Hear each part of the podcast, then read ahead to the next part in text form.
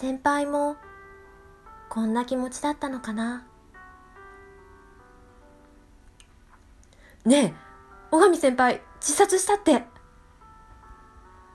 小上先輩は色が白くショートカットで美人な先輩。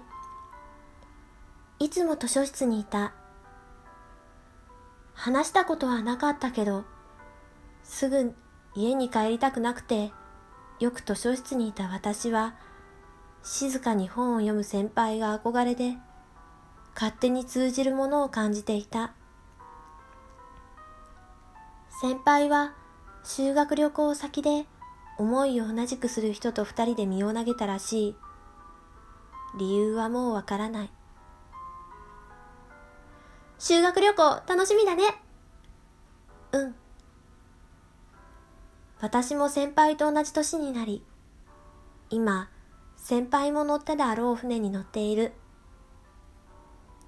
海の色は私が思っているよりずっと綺麗だ。そう思っていた時だった。気がついたら海の中にいた。服が重い。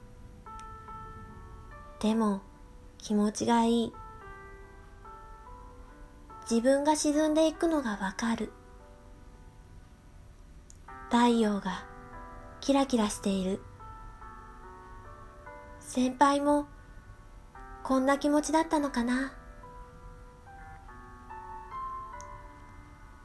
おい、おい、目を覚ませゆっくり目を開く。幼馴染のカイトの真剣な顔。どうやら船のトラブルで私は外に投げ出されていたらしい。一人でなんか絶対死なせないからな。ああ、私、死ねなかったのか。カイトの顔を見て、分かったと伝えたかどうかはわからない。私はまたゆっくりと目を閉じた。